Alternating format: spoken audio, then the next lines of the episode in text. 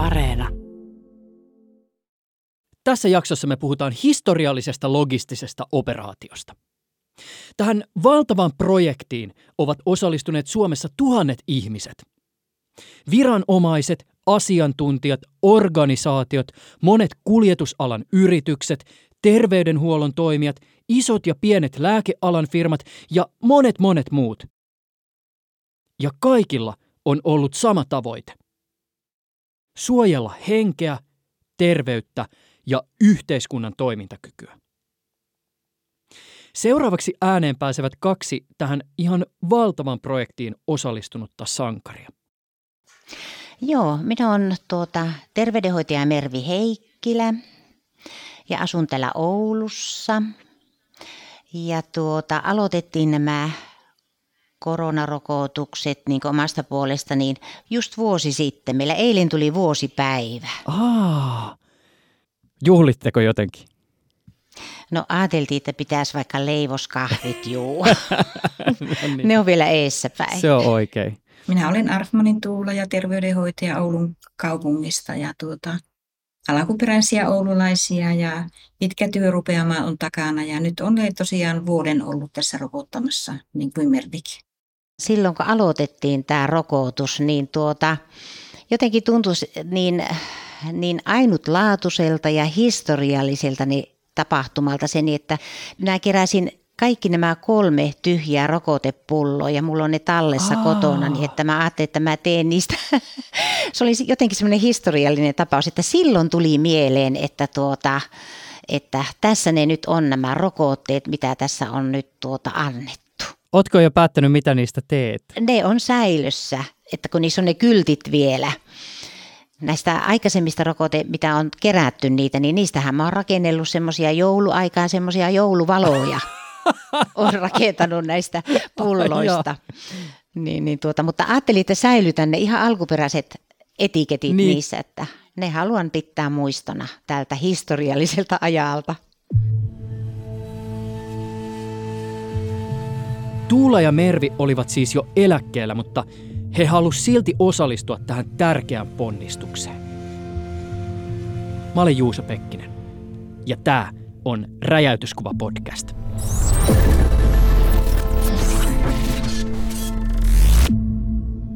Tässä jaksossa sä kuulet, miten koronarokote päätyy tehtaalta suomalaisen olkavarteen.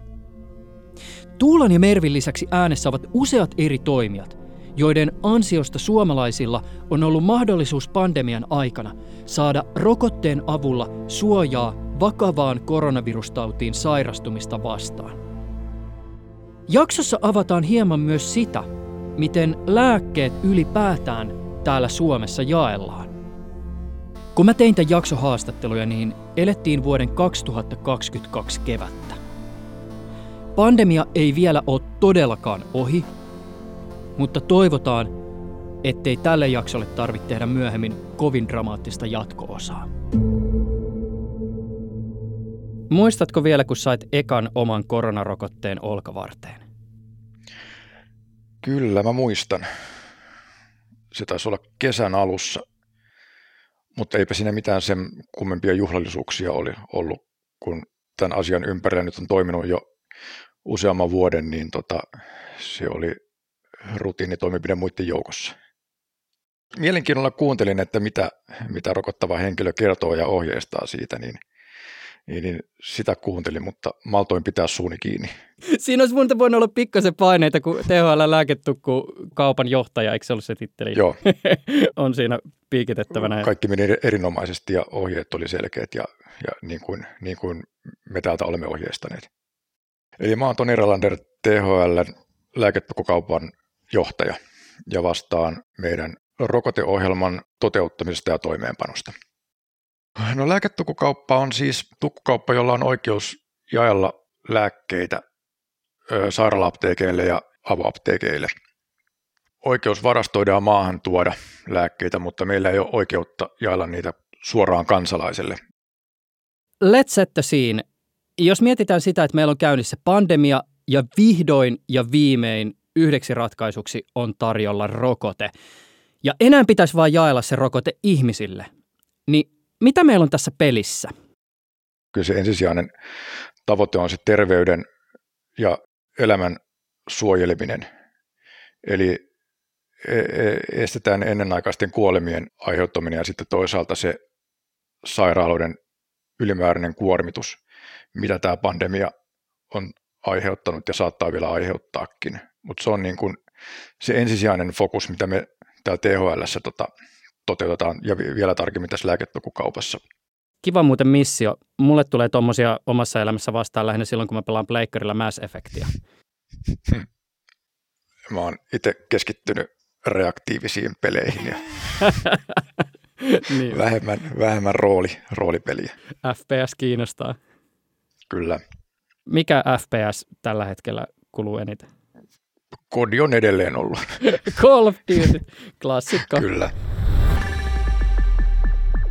Käytännössä se meidän niin kuin pandemia varautuminen alkoi siinä jo 2020 alkuvuodesta, kun rupesi näyttämään siltä, että, että tiettyjä lääkkeitä maailmalla kuluu enemmän kuin niitä saadaan tuotua markkinoille. Ja tässä on tämä huoltovarmuuskysymys on ollut koko aika tässä mukana ja, ja THL lääketukukaupa on yksi, yksi pieni palikka tätä kokonaisuutta, jota miettii STM ja huoltovarmuuskeskus. Sivuhuomio. STM on siis sosiaali- ja terveysministeriö. Meillähän on Suomessa lääkkeiden velvoitevarastointia koskeva laki, mikä käytännössä tarkoittaa, että apteekkia ja lääketukukauppojen pitää pitää tiettyjä Fimean määrittämiä lääkkeitä varastossa. Fimea taas on lääkealan turvallisuus- ja kehittämiskeskus. Tämä velvoitevarastointilaki on ollut sellainen, millä me ollaan turvattu, mitä monessa muussa maassa ei välttämättä ole se, että meillä on lääkkeitä saatavilla tai jos tulee ongelmia saatavuudessa, niin meillä on jonkinlainen puskurivarasto täällä. Mutta siinä pandemia alkuvaiheessa, kun sairaalahoidot lisääntyvät aivan valtavasti ja sitä myöten tehohoito ja tehohoidossa käytettävät lääkkeet, niin, niin rupesi tapahtua semmoista ilmiötä, että nämä päämiehet, ketkä ne lääkkeet varsinaisesti omisti, eli, eli näissä Suomen tukkukaupoissa, niin se tukkukauppa ei läheskään aina omista niitä lääkkeitä, vaan he varastoi niitä näiden päämiesten niin kuin lukuun. Ja jos vaikka päämies on saksalainen lääkeyritys, niin niin sieltä ruvettiin vetämään varastoja takaisin ympäri Eurooppaa heille, missä heillä oli tarve niin kuin tässä vaikka tehohoidon lääkkeissä. Ja, ja meillä se niin näyttäytyi sitten sillä tavalla, että paikalliset Suomen toimistot joutuivat tekemään aika paljonkin työtä sen kanssa, että ne esti, ettei niitä lääkkeitä vedetty takaisin sinne globaalille toimijalle. Pistettiin kasaan nopeasti tämmöinen velvoitevarastointi sitten lääkkeistä sitä myötä, että meillä on, meillä on niin kuin näitä tehoidon lääkkeitä var, varastoitavissa. Ja siinä lääke, teholla lääketukkauppa oli hyvin alkuvaiheessa jo mukana, mukana tekemässä niitä lääkehankintoja yhdessä HVK kanssa. Huoltovarmuuskeskus on kavereiden kesken HVK. Sillä saatiin turvattua sitten tiettyjen lääkkeiden saatavuus tässä pandemian alkuvaiheessa, mistä, mistä maailmalla alkoi olla pula ja mitä, mitä ei saatu tuotettua markkinoille sitä tahtia, kun niitä meni. Mutta miten sitten se koronarokote? Tätä jaksoa varten mä pyysin studioon erään rokotevalmistajan Suomen toimiston ihmisiä. Joo, Leinos Anne Pfizerilta rokoteyksiköstä vastaan meillä asiakkuuksista. Ja tässä rokoteprojektissa, joksi tätä voisi nimetä, niin siinä on, on ollut täällä logistiikan puolella ja rakennellut tämän rokoteprosessin ja ja tavallaan tätä logistiikkaa ja vastannut viranomaisyhteistyöstä ja sitten noiden asiakkuuksien kanssa tehnyt yhdessä tätä koko hommaa. Pasi Virta vastaan tuotelaadusta ja tästä meidän tukkukauppatoiminnasta, eli, eli käytännössä siitä, että miten esimerkiksi näitä meidän rokotteita on, on toimitettu. Ei vissi ihan mikään perusoperaatio. Ei, se on, on ollut hyvin erilainen kuin mitä tähän asti muuten on tehnyt. Mikä on se rokote, josta me nyt puhutaan? Tämähän on tämmöinen mRNA-rokote, eli siis lähetti RNA-rokote, ja se on niin kuin teknologialtaan hyvin erilainen kuin perinteiset rokotteet. Eli tämä lähetti RNA menee rokotteen kautta sitten soluun, jossa sitten muodostuu näitä koronaviruksen piikkiproteiinia, joka sitten antaa ohjeen elimistölle tuottaa vasta-aineita ja, ja puolustajasoluja. Käynnistetään se elimistön oma immuunivasta. Tämä on hyvin poikkeuksellinen rokote ja hyvin vaativa valmistaa. Tässä rokotteessa niin on, on lähes 300 eri komponenttia. Okay. Ja komponentti tarkoittaa siis lääkeraaka-aineita tai pakkausmateriaaleja tai jotain sellaista, jota tarvitaan sen tuotannon jossain vaiheessa, joka ei välttämättä päädy siihen lopputuotteeseen, mutta on sen valmistuksen kannalta niin kuin erityisen tärkeä. Lääketeollisuudessahan tilanne on se, että aika harva tekee enää niin kuin kaiken itse, vaan, vaan niitä raaka-aineita ostetaan eri toimittajilta. Se, mikä tässä on nyt, nyt, nyt erityistä, niin on se, että siellä on tämmöisiä uniikkeja raaka-aineita, semmoinen noin 15, joille on siis käytännössä yksi valmistaja maailmassa, ja joka tekee siitä myös sitten – voi tehdä tämmöisen pullonkaudan siihen tuotantoon. Mm. Ja se, se on ollut semmoinen alue, johon on jouduttu niin erityisesti kiinnittämään huomiota, että meillä on riittävästi raaka-aineita koko ajan saatavilla, että me voidaan tuottaa rokotetta enemmän ja enemmän, koska myös se kapasiteetti on tässä koko matkan aikana kasvanut. Mm. Rokotevalmistuksessa ja ylipäänsä tietysti lääkkeiden valmistuksessa tehdään paljon tämmöisiä välivaiheen kontrolleja, tarkistetaan, analysoidaan välituotteita. Tämän rokotteen osalta niitä on 40. Okay. Eli jokainen välivaiheen tulos pitää olla sellainen, että se, se tuota, voidaan hyväksyä sitten seuraavaan vaiheeseen. Eli ne pitää läpäistä ne kaikki.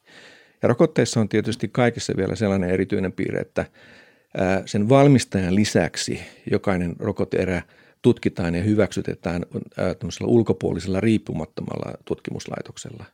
Eli se ei vielä riitä, että, että valmistaja on todennut, että tämä on – myyntiluvan ehtojen mukainen, siis sen, niiden ehtojen mukaiset, mitä viranomaiset on sille asettanut.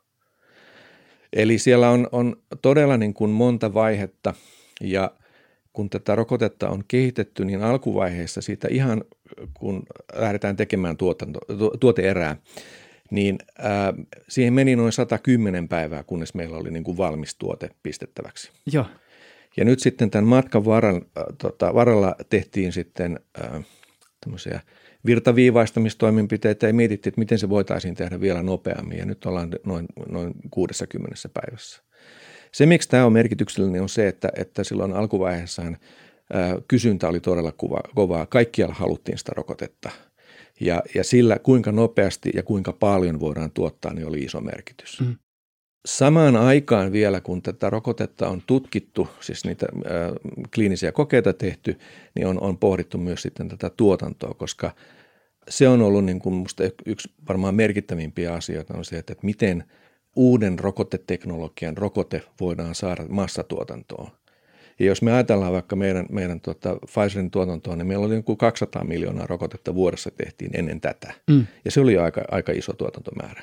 Nyt me puhutaan miljardeista – mm. niin se antaa niin semmoisen kuvan siitä, että miten ison skaalamuutokseen tässä on, on tuota menty. Oma haasteensa varmasti sitten vielä tämän koronarokotteen kohdalla alkaa tulla siinä vaiheessa vastaan, kun pitää alkaa miettiä sitä toimitusketjua, varsinkin kun tällä rokotteella on aika erityiset vaatimukset vaikkapa sen lämpötilan suhteen. Tämän rokotteen kohdalla tämä prosessi ja kuljetuslämpötilat on ihan poikkeuksellisia. Yleensä rokotteet kuljetetaan jääkaappilämpötilassa ja tämä rokote vaatii syväjään. Jos me ajatellaan jo maailmassa tai pelkästään jo Suomea, niin meillä ei tässä mittakaavassa ole tämmöistä prosessia ollut eikä mitään tuotetta kuljetettu syväjäässä. Kun kuultiin, että tällainen tuote on tulossa, niin ensimmäinen ajatus varmasti meillä jokaisella oli, että ei tule ikinä onnistumaan. Ja että on tosi hankala. Mutta tota, koska vaihtoehtoja ei ollut, ja, ja sitten oli työhön ruvettava, niin, niin sitten mietittiin sitä juuri, että, että kuinka tämä sitten esimerkiksi täällä Suomessa, jossa on pitkät etäisyydet ja, ja harvaan asuttu alue, että kuinka tämä me saadaan toimimaan. Ja, ja, ja tota, ensimmäisenä lähetti oikeastaan sit niistä toimituspisteiden ö, pakastin hankinnoista, joka tietysti kuulostaa vähän hassulle näin lääketeollisuudessa ja niin kuin itsekin toimineena monia kymmeniä vuosia, niin, niin se oli kyllä sellainen, että löydän itseni siitä, että mietimme, että mahtuuko pakastimeen esimerkiksi jonkun kokoinen laatikko, niin se ei ihan joka päivästä työtä ollut ja, ja siinä kyllä venyttiin jokainen semmoinen oman mukavuusalueen ulkopuolelle. Mutta korostan siinä sitä yhteistyötä kyllä, että, että me oltiin kaikki, niin, niin sairaala-apteekit, viranomaiset, Pfizeri ja, ja julkinen terveydenhuolto logistiikkayritys, meidän sisäisesti meidän eri yksiköt uuden edessä ja kaikki joutuu ajattelemaan asioita ihan uudella tavalla.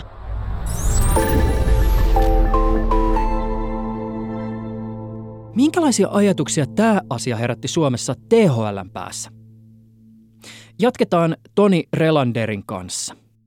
Muistatko vielä se hetken, kun teille tuli ensimmäisiltä lääkefirmoilta tiedot siitä, että tämmöinen rakoite olisi saatavilla? Ja by the way, nämä vaatii muuten ultrakylmiä kuljetuksia. Joo, kyllä mä, kyllä mä muistan erittäin hyvin sen, sen hetken ja ensimmäinen ajatus oli, että jaa, pitääköhän tässä mennä pakkasostoksille sitten. Mutta tota, se ei ollut tavallaan niinkään se, että se on se ultrakylmä. Siinä niin kuin ensimmäisenä se ajatus tuli, että tämä tilanne on kaikilla samaan aikaan edessä. Mm.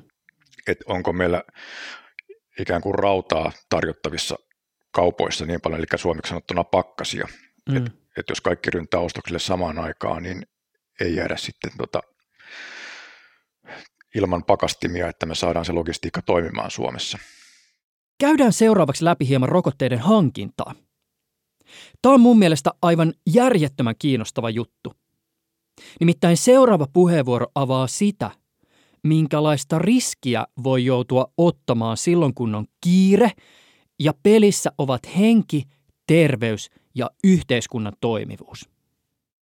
Suomi ja muut jäsenmaat antoi EU-komissiolle valtuudet neuvotella ne rokotesopimukset, toimitusmäärät ja, ja, ja sen sisältö näiden rokotetoimittajien kanssa. Ja, ja sitten tämmöiset valmiit sopimukset hyväksytettiin kullakin jäsenmaalla. Siinä vaiheessa, kun tämä sopimus oli, oli saatu valmiiksi ja ikään kuin komissio allekirjoitti sen, niin sen jälkeen meille jäsenmaille annettiin tämmöinen opt-out-aika, eli harkinta-aika, haluavatko olla mukana vai, vai jättäytyä pois tästä sopimuksesta. Ja se harkinta-aika oli viisi vuorokautta. Eli, eli sieltä tuli useampi satasivuinen sopimus luettavaksi kullekin jäsenmaalle ja, ja se tankattiin läpi ja katsottiin, että mihin sitoudutaan. Ja viiden vuorokauden kuluessa piti ilmoittaa komissiolle, että olemmeko mukana vai emme. Siinä vaiheessa ei ollut myöskään tietoa, että mitkä rokotteet on tehokkaita tai mitkä on, on tehokkaampia kuin toiset ja onko siellä semmoisia niin harvinaisia vasta niin kuin suurilla populaatioilla tehtävissä tutkimuksissa niin kuin ilmeneviä haittoja. Niin, niin tässä oli vähän niin kuin semmoinen tilanne, että me mentiin markkinoille ostamaan monta kappaletta säkkejä ja mm-hmm. sitten kun päästiin kotiin, niin katsottiin, että mistä se sika sitten loppujen lopuksi löytyy. Mm-hmm. Niin kuin tämmöinen mm. tämmöinen vertauskuva, että, että, että toki meillä niin kuin oli paljon taustatietoa niissä hankinnoissa ja, ja tietoa, että miten, miten ne niin kuin niissä alustavissa tutkimuksissa on mennyt, mutta sitten se todellinen, todellinen teho ja, ja turvallisuus vasta tuli esiin sitten niin kuin laajemmissa ja, ja suuremmissa rokotemäärissä, mutta onneksi ne osoittautui kuitenkin erittäin turvallisiksi nämä rokotteet, mitä nyt nopealla aikataululla tehtiin. Mutta se hankintaprosessi oli todella nopea meillä meillä niin kuin kansallisella tasolla, että jos niin kuin meidän kansallisen rokotusohjelman rokotteet, niitä pyöritellään, niitä sopimuksia ja, ja hankintaprosessia noin puoli vuotta, niin tämä mm. tapahtui sitten niin kuin kansallisella tasolla viidessä vuorokaudessa. THL rooli siis tässä koko hommassa on koordinointi. Kyllä. Sitten kun me päästiin sopimuksista eteenpäin varsinaisiin toimituksiin, niin, niin THL rooli oli koordinoida niiden rokotteiden A, saapumista ja sitten B-jakelua eteenpäin. Ja vaikka Suomi on tilannut miljoona tolkulla eri rokotevalmistajien koronarokotteita, niin, niin nehän ei saapunut sitten yhdessä erässä, vaan pienissä erissä. Ja se ehkä se meidän, niin kuin, meidän lääketukukaupan tärkein tehtävä tässä oli, oli se ikään kuin niukkuuden jakaminen ja myös niin kuin oikeudenmukaisuuden jakaminen sen suhteen, että, että miten me rokotteita toimitetaan sinne niin kuin kentälle. Mm. Ja ehkä niin kuin tarkennuksena tässä, että miten tämä, tämä ketju toimii, niin, niin me toimitetaan rokotteet sairaala-apteekkeihin tai lääkekeskuksiin. Niitä on noin meidän, meillä niin kuin noin 60 asiakasta, kelle me toimitetaan rokotteita. Ja sitten nämä sairaala-apteekit ja lääkekeskukset – toimittaa ne rokotteet eteenpäin näille rokottaville yksiköille. Ja meidän tehtävä oli katsoa nyt sitten tässä niiden sairaala-apteekkien palvelualueella olevien rokotusvuorossa olevien kansalaisten määrä. Eli siellähän oli taustalla se valtion asetus siitä rokotusjärjestyksestä, ketkä rokotetaan ensisijaisessa järjestyksessä. Mm. Eli siellä oli ne terveydenhuollon ammattilaiset, oli, oli ne, ketkä rokotetaan ensimmäisessä vaiheessa, ketkä on riskissä saada tämän koronan. Ja se, mitä me käytännössä katsottiin, niin me katsottiin, että, että okei, tämän sairaala-apteekin palvelualueella, eli mihin, mihin he jakaa rokotteita, niin siellä on tämä määrä terveydenhuollon ammattilaisia. Mm. Ja jollain toisella alueella on toinen määrä. Ja sitten me laskettiin ne suhteelliset osuudet niin, että ne saa kaikki samassa suhteessa siihen omaan, omaan niin kuin rokotettavaan populaationsa suhteutettu näitä rokotteita sinne, sinne alueelle. Ja sitten kun päästiin eteenpäin rokotusjärjestyksessä, että arvioitiin, että okei, nyt on kentälle toimitettu näiden terveydenhuollon ammattilaisten määrä rokotteita, niin sitten siirryttiin seuraavaan rokotusjärjestyksessä olevaan ryhmään, eli ne plus 70-vuotiaat. Meillä ne oli ne, niin kuin ne ikään kuin numerot ja, ja laskukaavat oli niin kuin koko aika taustalla ja ne toimi, niin kuin, eikä niitä juurikaan muutettu, mutta sitten sit se, se kysely tietysti oli meille aika vilkasta, että, että miten te näitä jaatte ja, ja minkä mm. takia noin saa enemmän kuin me. Ja, ja sitä perustetta sai, sai kyllä, sai tota, ja pyrittiin totta kai avoimuuteen laittaa meidän verkkosivuille sivuille ihan niitä jakeluperusteita, mutta se siinä oli niin paljon tekijöitä taustalla, että niitä, niitä saattoi olla ehkä vaikea, vaikea hahmottaa, mm. hahmottaa pelkästään niitä lukemalla, mutta mut mä näkisin, että se oli niin kuin yksi iso, iso rooli, mikä meillä tässä oli, oli se niukkuuden ja sitten niin rokotteiden jakaminen niin, että kaikille tulee samalla periaatteella samassa suhteessa, ettei toista syrjitä tai toista sitten aluetta suosita. Mm tietysti tämä priorisointihan ei ole ihan pelkästään tietenkään teidän käsissä, mutta tämä on mielestäni vain kiinnostava esimerkki siitä, kun jos joskus vaikka on jossain tämmöisessä lukion filosofian kurssilla, missä on tämmöisiä niin kuin eettisiä ajatusleikkejä siitä, että kenet pelastat ensin henkisesti ja sitten ehkä miettii siellä takarivissä, no mihinköhän mä tuun joskus elämä, tulenkohan mä koskaan elämässäni tämän tyyppistä tarvitsee. Niin ehkä tämä on yksi tämmöinen tilanne, jossa tietyllä tavalla nimenomaan niin kuin tämän tyyppinen teoreettinen pohdiskelu tulee lihaksi. Kyllä ja sitten se, niin kuin se kun se ei ole tavallaan niin kuin luonnontiedettä tai matematiikkaa, vaan, vaan riippuu mistä lähtökohdasta lähdetään tarkastelemaan sitä, niin kuin, niitä vaihtoehtoja, niin, niin saadaan hyvin vahvat perusteet sille niin kuin vastakkaisille vaihtoehtoille. Niin kuin, ihan niin kuin käytännön esimerkkinä, jos otetaan se, että jaet, kylvetäänkö tasaisesti ympäri maata rokotteita vai siirretäänkö sinne, missä ikään kuin epidemiologinen tilanne on on niin kuin pahimmillaan, mm. niin, niin kumpaakin vaihtoehtoa perustelemalla saadaan niin kuin toinen näistä huomattavasti vahvemmaksi kuin toinen. Riippuu millä sitä perustellaan ja, ja me sitten taas pyrittiin niin kuin katsomaan sitä kokonaisuutta ja oikeudenmukaisuutta siinä ja, ja päädyttiin siihen, että tasapuolisempaa on jakaa rokotteita tasaisesti ympäri maata, koska rokotteet kuitenkaan ei ole se kaikkein nopein ja tehokkain työkalu sen epidemiologisen tilanteen taltuttamiseen, eli se, että kun se ylipäätään se rokotteen pistää siihen olkavarteen, niin siinä menee viikko jos toinen ennen kuin se alkaa luomaan tehoa. Ja, ja, ja logistiikka on yksi tässä, mikä, mikä ei niin kuin ihan hetkessä liikahda, tai tokihan sen saa liikahtamaan nopeastikin paikasta A paikkaan B, mutta sitten on aina tämä resurssi- ja kustannuskysymys, että kuinka paljon ollaan valmiita maksamaan siitä, että, että lähdetään tota, siirtelemään niitä maan sisällä niitä rokotteita, mitkä vaatii kuitenkin sen kylmäkuljetuksen tai ULT-kylmäkuljetuksen.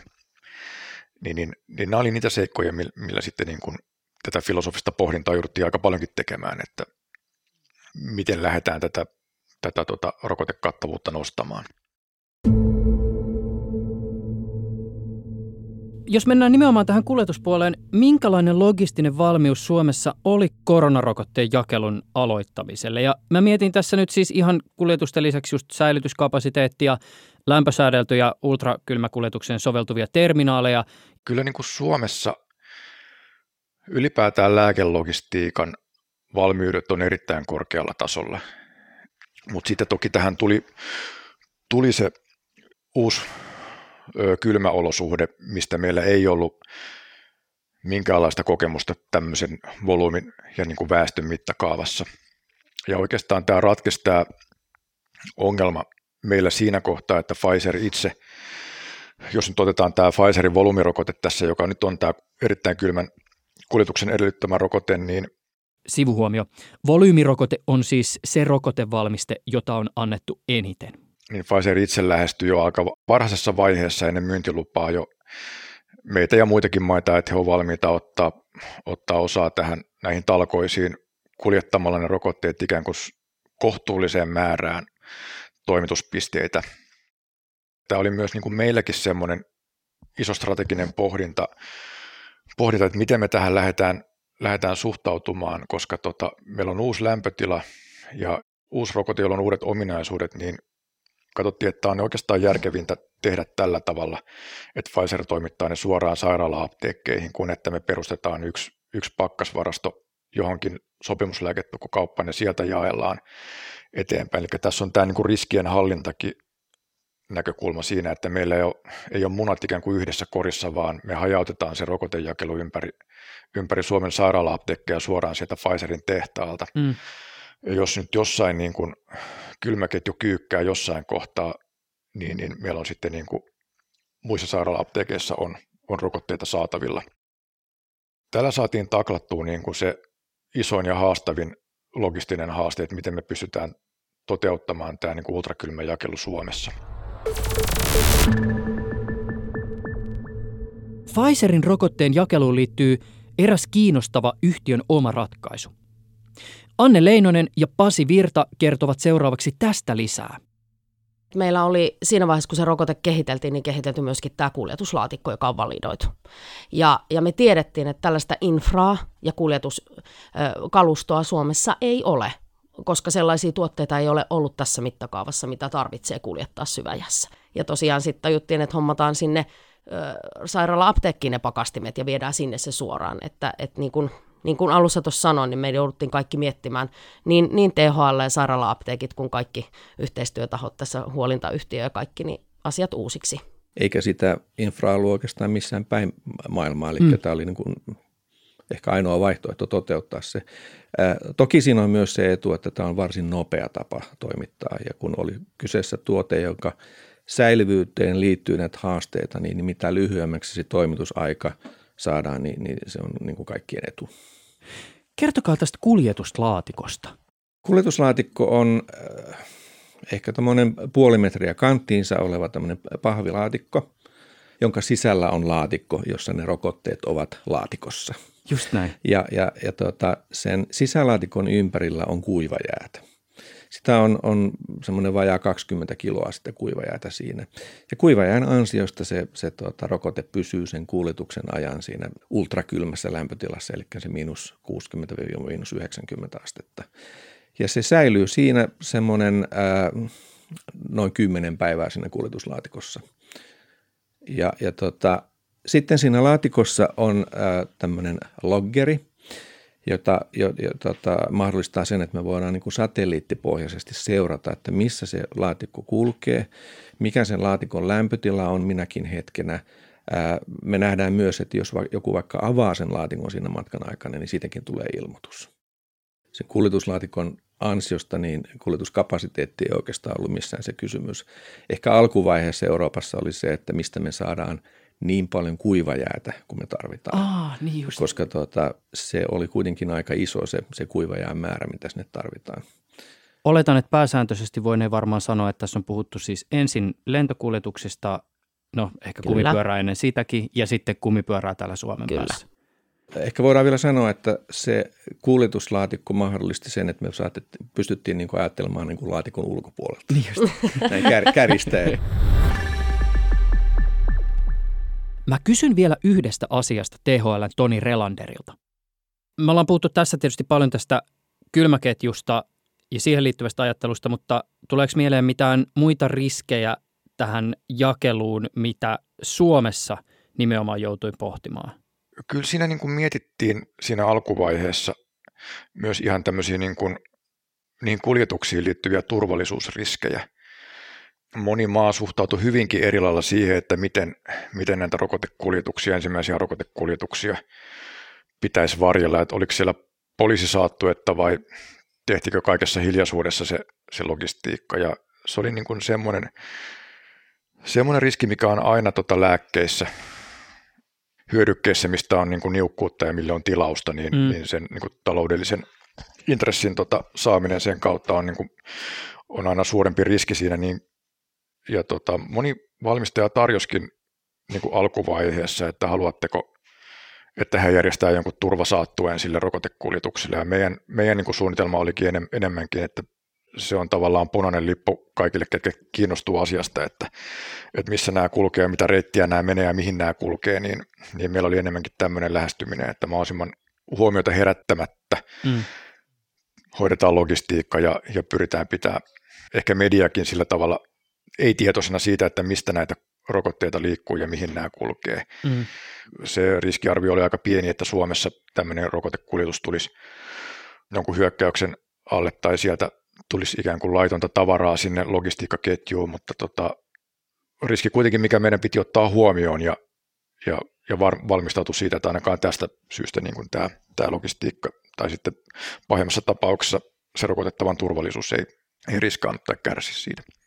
Mutta vielä siis tämä, eli että se rokote, jota kuljetetaan ja joka ihmiseen päätyy, se ei ole esimerkiksi väärennös, vaan että se on nimenomaan tullut sieltä tehtaalta, mistä sen pitää. Tämä on niin kuin tämä, tämä väärennöksen riski lääkkeessä on, niin kuin, ja varsinkin niissä lääkkeissä, millä on tilausta, mikä nyt tulee ensimmäisenä eräs Pfizerin väliltään sininen pilleri, mitä tota, mm-hmm. mihin on, kohdistuu paljon mielenkiintoa. Toki nyt sille on sitten patentti vapautunut ja on muitakin, muitakin valmistajia olemassa, mutta tota, niin kuin tätä analogiaa käyttäen, niin rokotteet on, on varmaan tuossa tilanteessa ollut semmoinen niin kuin suuri houkute laittaa väärennettyä tavaraa tai myydä sitä. Kyllähän sitä maailmalta on raportoitu paljon siinä alkuvaiheessa, että oli todettu tai löydetty tämmöisiä väärennysyrityksiä ja tapauksia. Että ne ei varmaan ollut niin kuin väärennöksiä teollisessa mittakaavassa, mutta ne oli tyyliin löydetty tyhjä rokotepullo Pfizerin leimoilla ja väreillä ja, ja sinne on laitettu sitten suolaliuosta tilalle ja myyty eteenpäin. Ja kyllähän itsekin mielenkiintoista, niin tota, pimeässä internetissä, dark internetissä kävin kattelemassa, mitä verkkokaupasta löytyy, niin kyllähän siellä oli siinä heti alkuvaiheessa parin sadan dollarin hintaa Pfizerin rokotetta myytävänä, että niin. et väärännössä se totta kai oli, mutta et kyllä niin kuin rikollinen organisaatio tarttuu heti tämmöisiin mahdollisuuksiin. Sun kuuluu linnunlaulu siellä taustalla.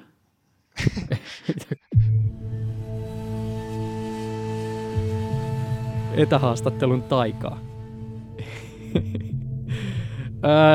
Me ollaan mainittu keskustelun lomassa sairaala-apteekit. Eli siis, mikä on sairaala-apteekki? Ja mitä tapahtuu sen jälkeen, kun koronarokote saapuu sinne? Tässä seuraavassa keskustelussa on hieman sivupolkuja, mutta nämä itse asiassa liittyy pariin juttuun, jota ollaan aiemmin sivuttu.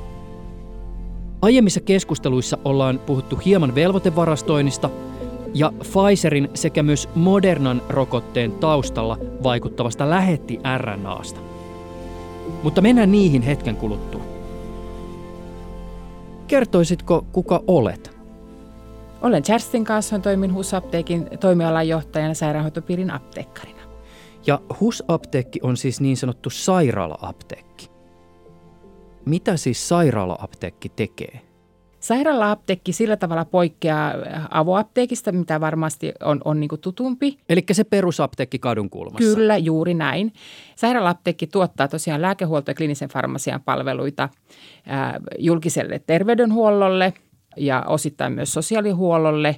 Sairaala-apteekki siis käytännössä palvelee esimerkiksi teidän tapauksessa vaikkapa HUSin sairaaloiden lääketarpeita, eli osastolla tarvitaan sitä ja tota ja näin, ja teiltä lähetetään se. Ja sitten myös HUSin alueella esimerkiksi kaikki terveyskeskukset, joilla on tietysti myös lääketarpeita, niin teidän suunnalta lähtee lääkkeet myös terveyskeskuksiin. Kyllä, olet ymmärtänyt aivan oikein. Yes, kerrankin. Ja oliko se niin, että sairaala-apteekeille on vielä säädetty erikseen kaikenlaisia tehtäviä ikään kuin tämän perushomman päälle? Eli meillä on myös tämä velvoitevarastointilaki, joka, joka koskee myös lääketeollisuutta ja tukkuja, niin myös sairaala-apteekki pitää varautua siihen, että, että huolehtii velvoitevarastoinnista ajatellen sekä sitä omaa toimintaa että sitten kuntien lääkevarautumista, eli sen suhteen kyllä. Jos esimerkiksi kävisi niin, että teille ei tulisi sisään yhtään lisää lääkkeitä, niin kuinka pitkään te pystyisitte ikään kuin palvelemaan vaikka niitä teidän asiakkaita? No keskimäärinhän meillä on semmoinen kahden viikon varasto ja sitten on, on tiettyjä mikrobilääkkeitä riittää meillä puoli vuotta sen jälkeen, kun on tullut jonkun valmisteen toimituskatkos. Mikrobilääkkeet siis lienee esimerkiksi antibiootteja? Kyllä, kyllä, joo. Käsitykseni mukaan teidän sairaala-apteekin varasto on aika pitkälle automatisoitu. Ihmisiä ei tarvitse kuin kipata lääkepakkaukset, jotka tulee vaikka jostain lääketukusta kaatokaukaloa ja tämän jälkeen lääkkeiden kirjaus, hyllytys, keräily ja pakkaus lähettämistä varten tapahtuu niin, että lääkepakkauksia käsittelevät robottikädet ja niitä kuljettaa erilaiset liukuhihnat. Joo, olet kyllä tutustunut hyvin tähän niin etukäteismateriaaliin. Eli tosiaan 2015 hankittiin tämmöisen täysautomaattisen keräilyvarastointiautomaation, joka pystyy käsittelemään äh, huonelämpöisiä äh, tuotteita, joiden äh, mitat, ulkomitat ja, ja paino ja, ja muoto täyttävät tietyt vaatimukset, että et kaikkia tuotteita se ei pysty käsittelemään.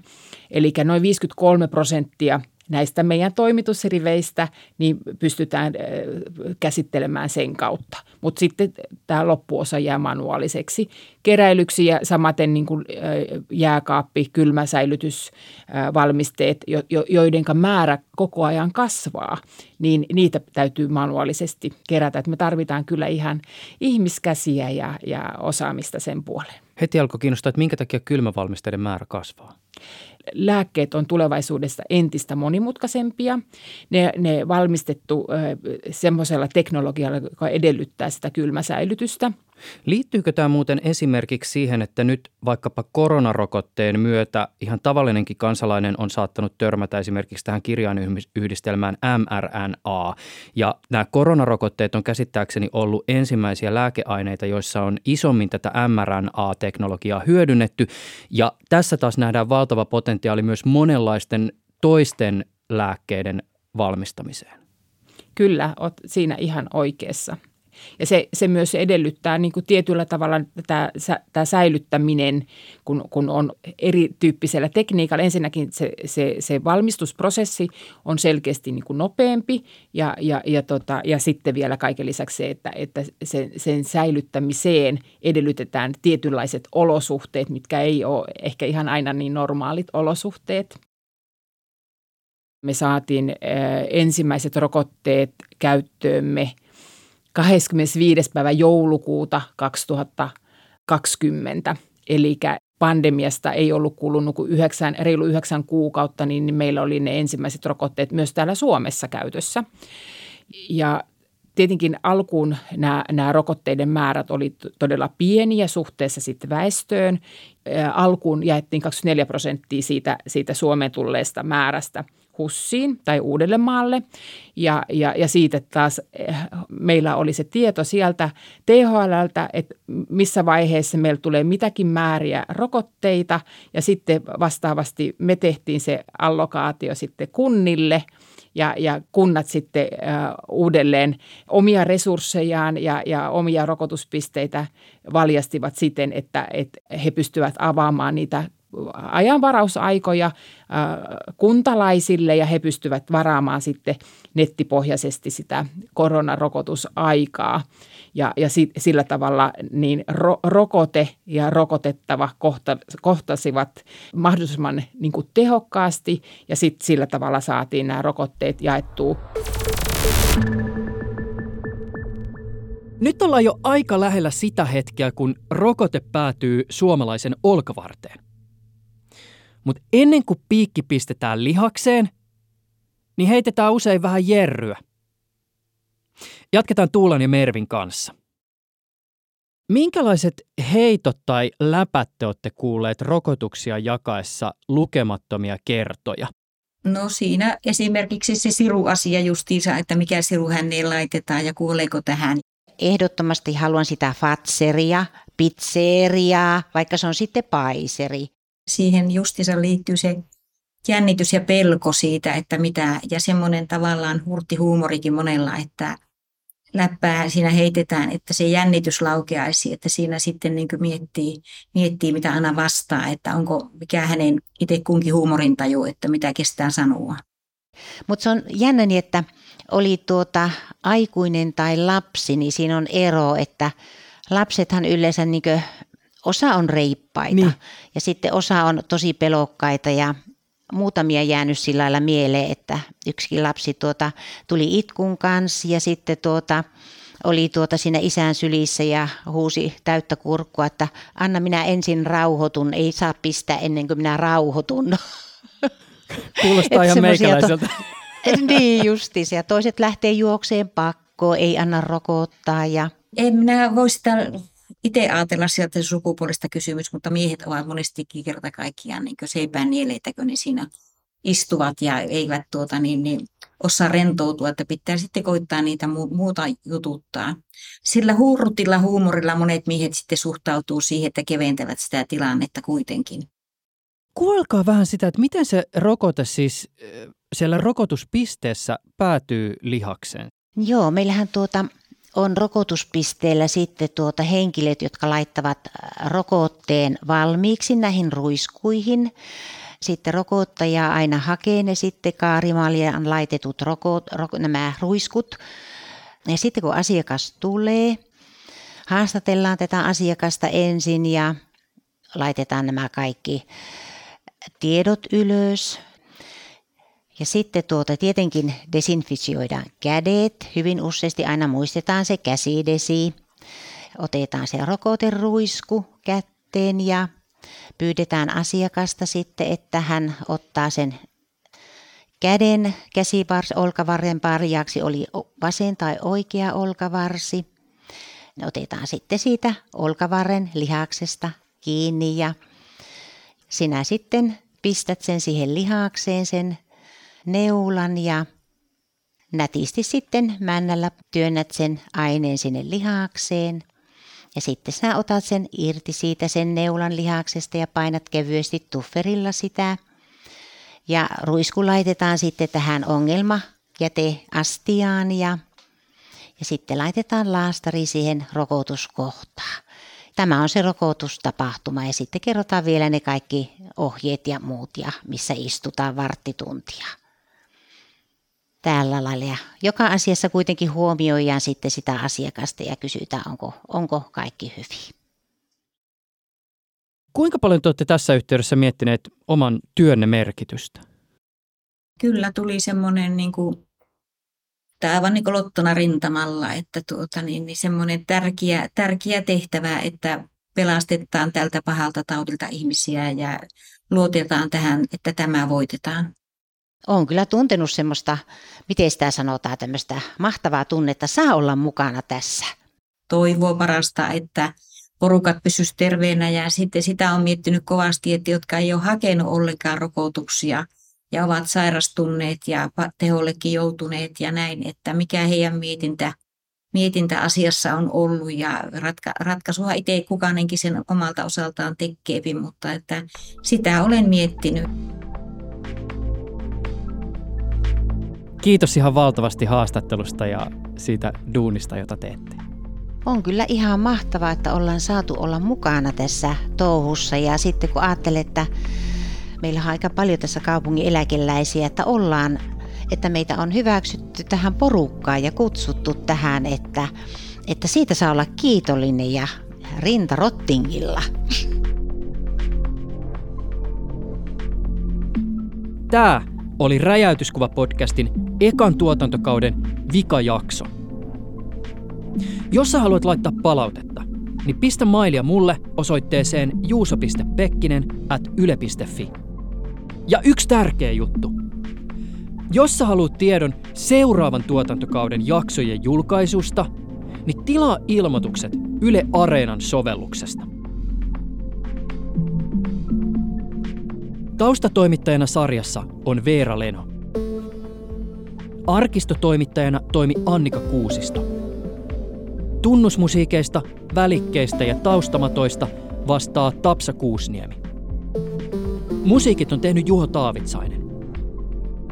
Podcastin kansikuvat otti Jukka Lintinen ja grafiikat teki Tuuli Laukkanen. Ja ihan valtava kiitos Ylen kalustopoolin tyypeille.